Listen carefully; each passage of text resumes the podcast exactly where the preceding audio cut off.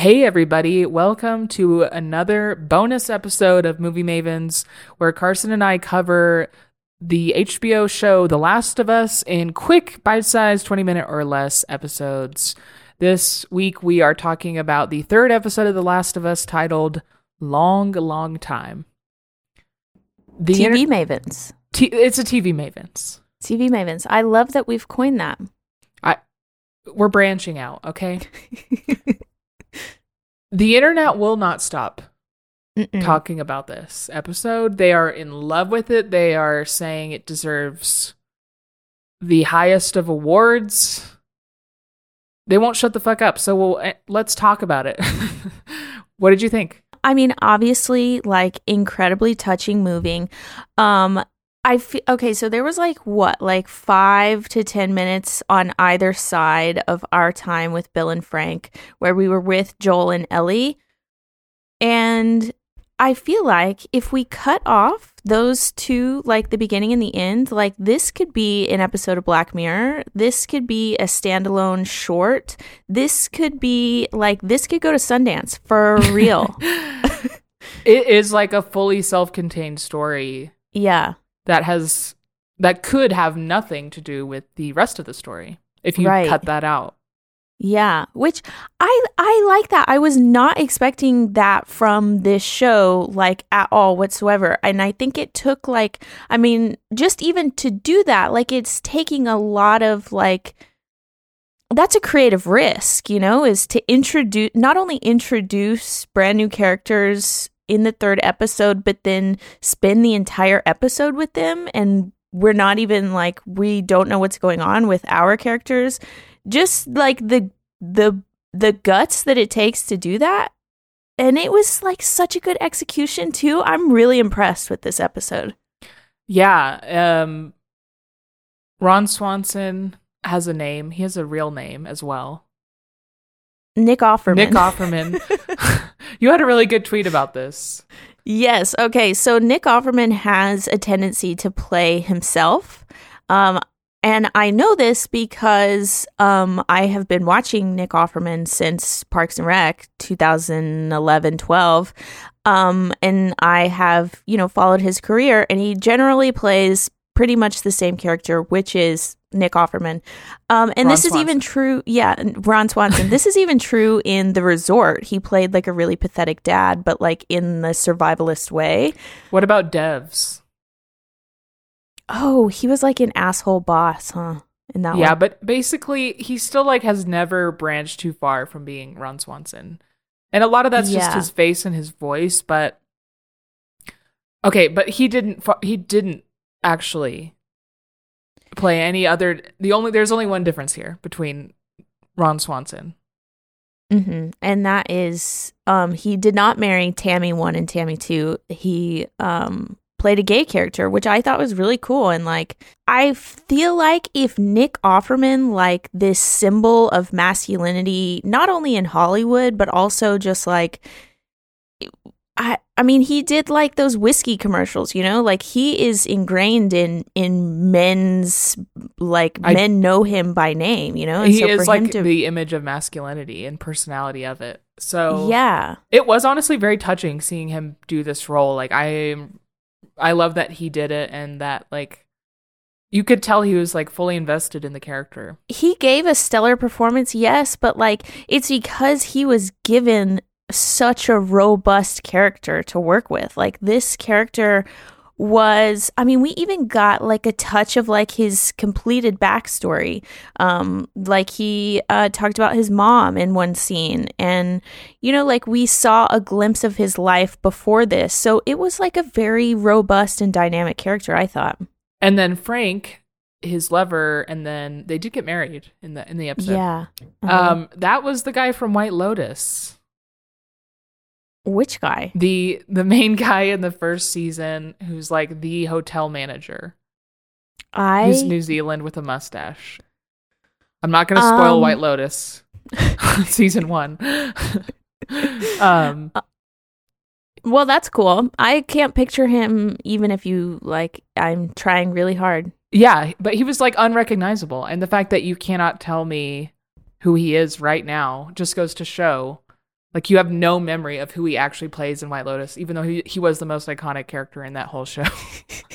My bad. and I can't remember his name at all. Google has gone down the fucking drain. Let me tell you, you can't put season one because it just wants to show me season two. just give me season one. I know everyone's talking. Theo James, they're bringing. Murray Bartlett. Okay. Dang. I like that. name. That was his name in the show. Yes. The way I have completely blocked it all out. Oh my god, I just remembered Connie Britton and Steve Zahn. He's the guy that is like fighting with the rich guy about the pineapple room. And he's like trying to be lovers with his pool boys. Okay. How's this? I'm showing Carson a picture. It's completely blurry. Does this ring any bells? Yes, yes, thank you, Annie. I get it now. You know exactly what I'm talking about. Okay, enough about that. Yes. I just have some interesting data real quick to, to share with you. oh my god, spill. The first episode had I, I don't know, it's it in on the wiki it just says viewers, but I'm assuming it's like either on the first night or the first weekend, I don't know. Um it had 0.588 million viewers first episode. Second episode 0.633 million viewers. Third episode 0.747. So with every episode there are new people joining to watch live. Wait, so does that mean does zero point does that mean seven hundred thousand? I believe so. Math. Oh, this Oh well is that's not a cool. math podcast. I have to dig into something here. okay. No one is going to like this, what I'm oh about Oh to say. Oh my god. Oh shit. Oh fuck. I did not like the episode. Why did I think that you were going to say that? Okay, why? It has first of all, it has nothing to do with like their love story or even how that was portrayed. Has everything to do with the filmmaking of it, okay? And what I mean by that is I was thinking the whole time about how you said the scenes are so long.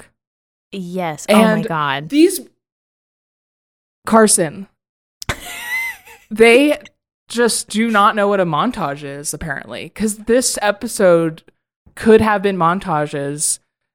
And it was killing me. Like they're using that on the nature of daylight Max Richter song that was in Arrival and several other movies. That's like very emotional sounding, but they just Mhm. put it over a scene. It's not a montage and it the, the scenes are so long they they never Yeah. move it's crazy there's the first meal that bill and frank share together they sit down to have it and bill is like you know real he has his guard up really high and then we have a wide shot and it cross dissolves to the same wide shot and they're they finish the meal and then they're like well i guess i gotta go.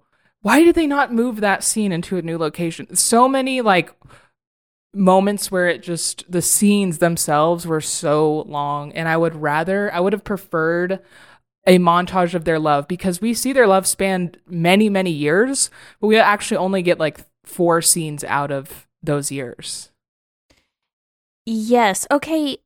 Um, but for some reason, like this episode was so much more captivating than the last episode, even though the scenes were just as long. Like I was so much more invested in what was going on on screen than I was when there was literal like insane monsters snapping at me. And I don't like I don't know why. I I mean maybe it was the storytelling, maybe because yeah, maybe because of this touching music.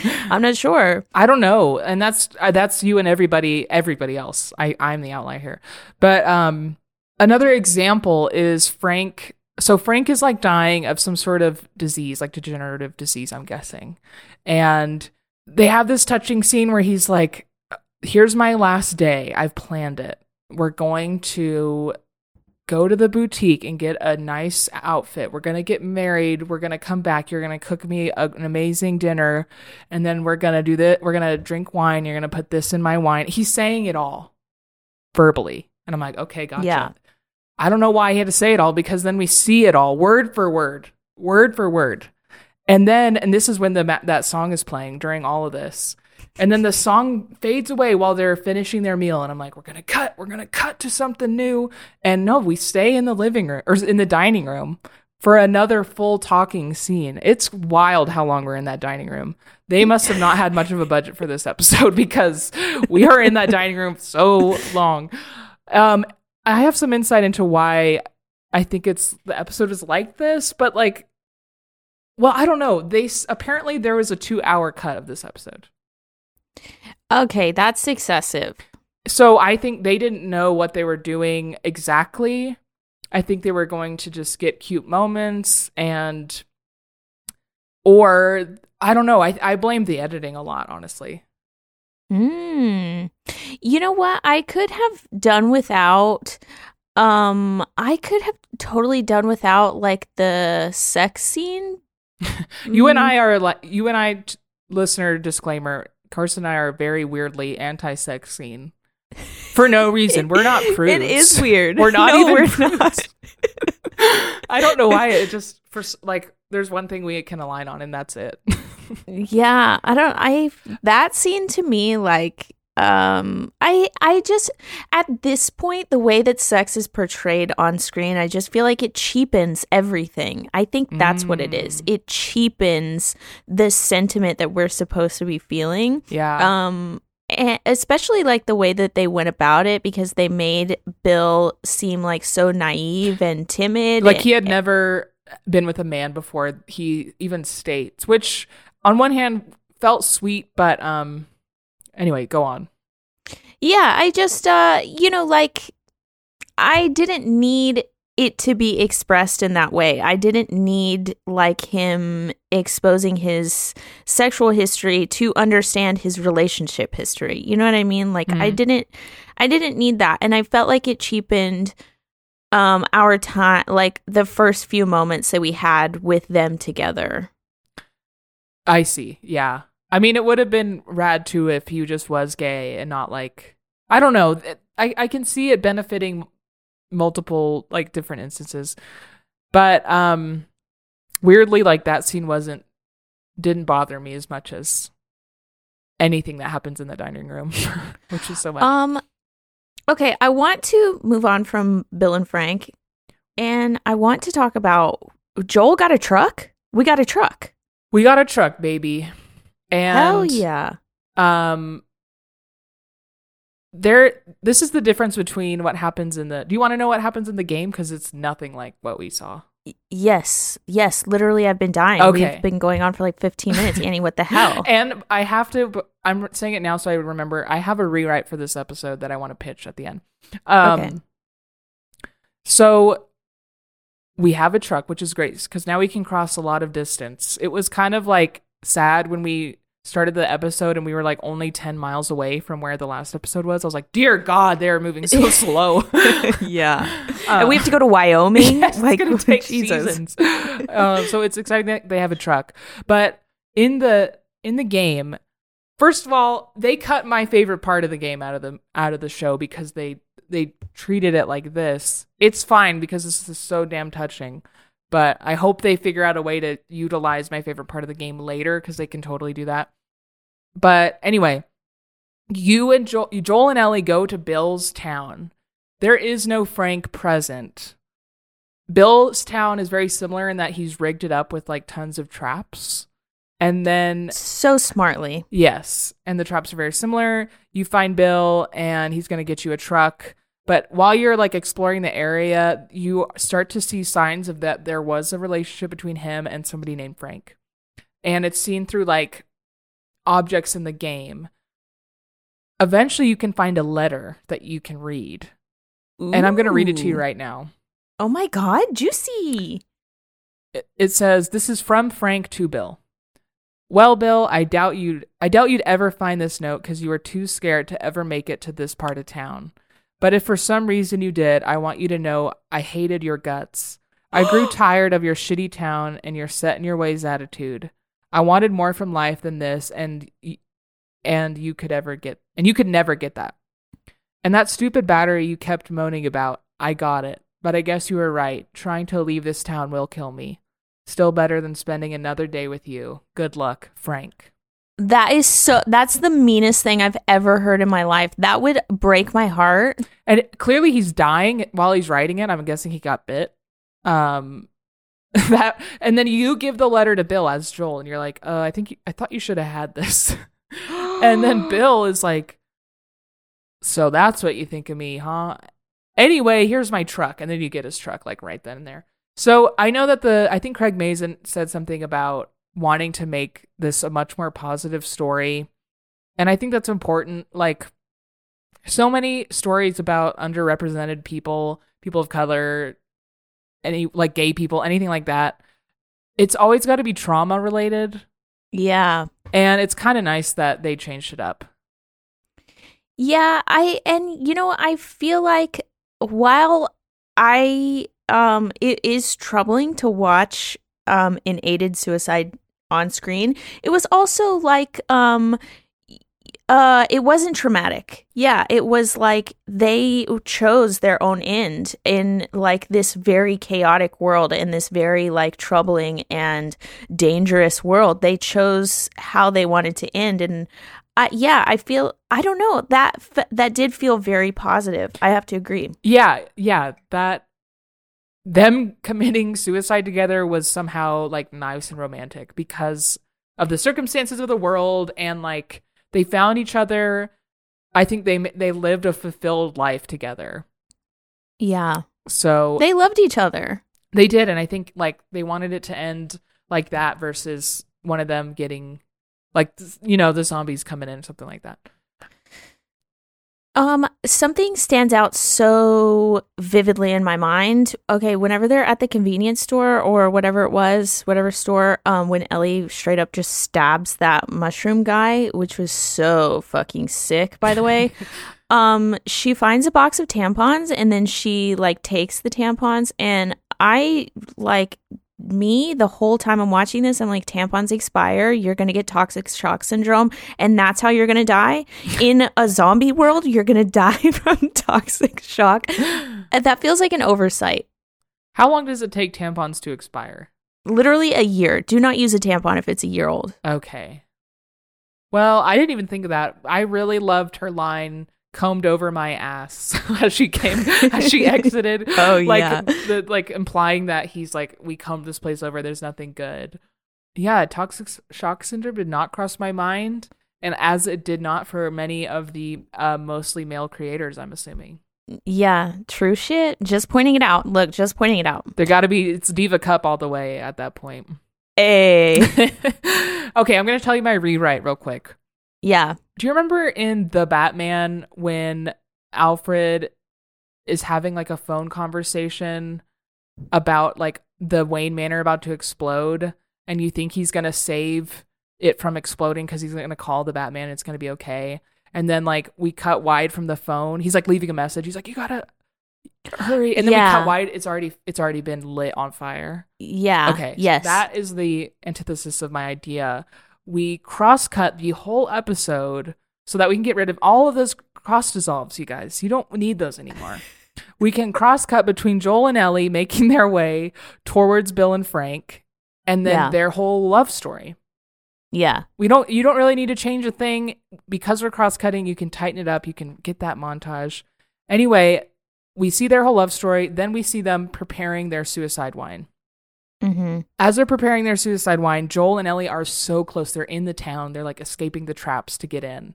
We can throw Uh-huh. in my favorite scene for good measure, which is when Joel Yeah. gets stuck upside down for all the gamers out there. And then they're about to drink the suicide wine, and then Joel and Ellie burst through the house, and we see they've been dead for months. Ooh. So it's like playing with the time. Like they've actually been dead for months. We think they're gonna get them in there and save them or say goodbye or whatever. And th- what we're seeing is actually took place months ago.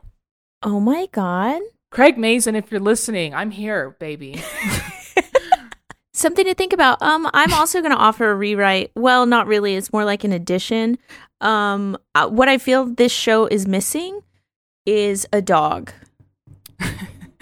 I feel like we need a little sidekick. We need like a little um we need something to warn us of some imminent danger. Um uh, wow, now that I'm saying this out loud though, I'm realizing that the zombies are like sound and noise. Okay, maybe we need a cat. yeah, I'm like, listen, Carson, what you're what you're setting up is let's watch a dog die, and I don't necessarily want that. no. yeah, um, there is a dog in the second game, but not as like a companion. He's just like in a scene. Dang. So, yeah, a cat. I think a cat s- would do very sloth. well. yeah. Craig Mazin, hit us up, baby. We're here. We got suggestions for days. Okay. Bounce ideas, brainstorm. Yeah. Give us a call. Um, okay, I'm ready to rate the episode. Yeah, go ahead. God, I feel so bad because everyone's like in love with this, but it just did not do it for me. I'm gonna give it a six out of ten. Yeah. This was um so far this was my favorite of the 3 that we've seen, so I'm going to give it an 8. All right, that means the movie Maven score for episode three, Long Long Time, is a seven out of ten. I'm Yeah. sorry to every. I'm sorry to everyone. I'm disappointing right now. You don't apologize. Be yourself. Yeah, it sucks when it's about something touching, as touching as that gay romance. you know. Literally, do you not remember me slandering she said like 2 weeks ago? True, true, and um, I don't like it when I listen to podcasts that I can tell or reviews that I can tell are pulling their punches because of subject matters. It's Oh, still yeah. a film. Yeah. It's still a True. It's still a piece of art to that. I mean, what are we doing here if we're not critiquing it? exactly. Go off, queen. I'm I'm rooting for you. I'm in your corner. I support babe. your hate. oh, okay. Well, thanks so much, y'all, for listening. We'll be back next week with another episode and check out our Avatar 2 review up on that feed.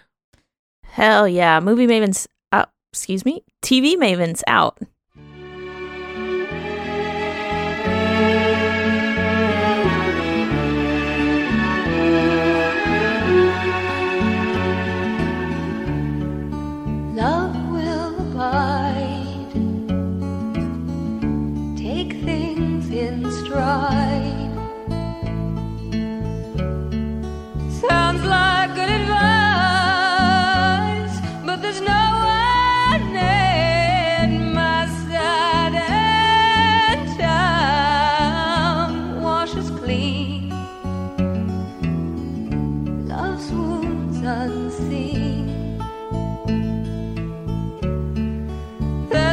Someone told me, but I don't know what it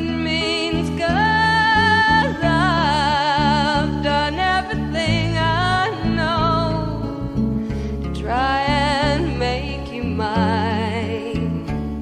And I think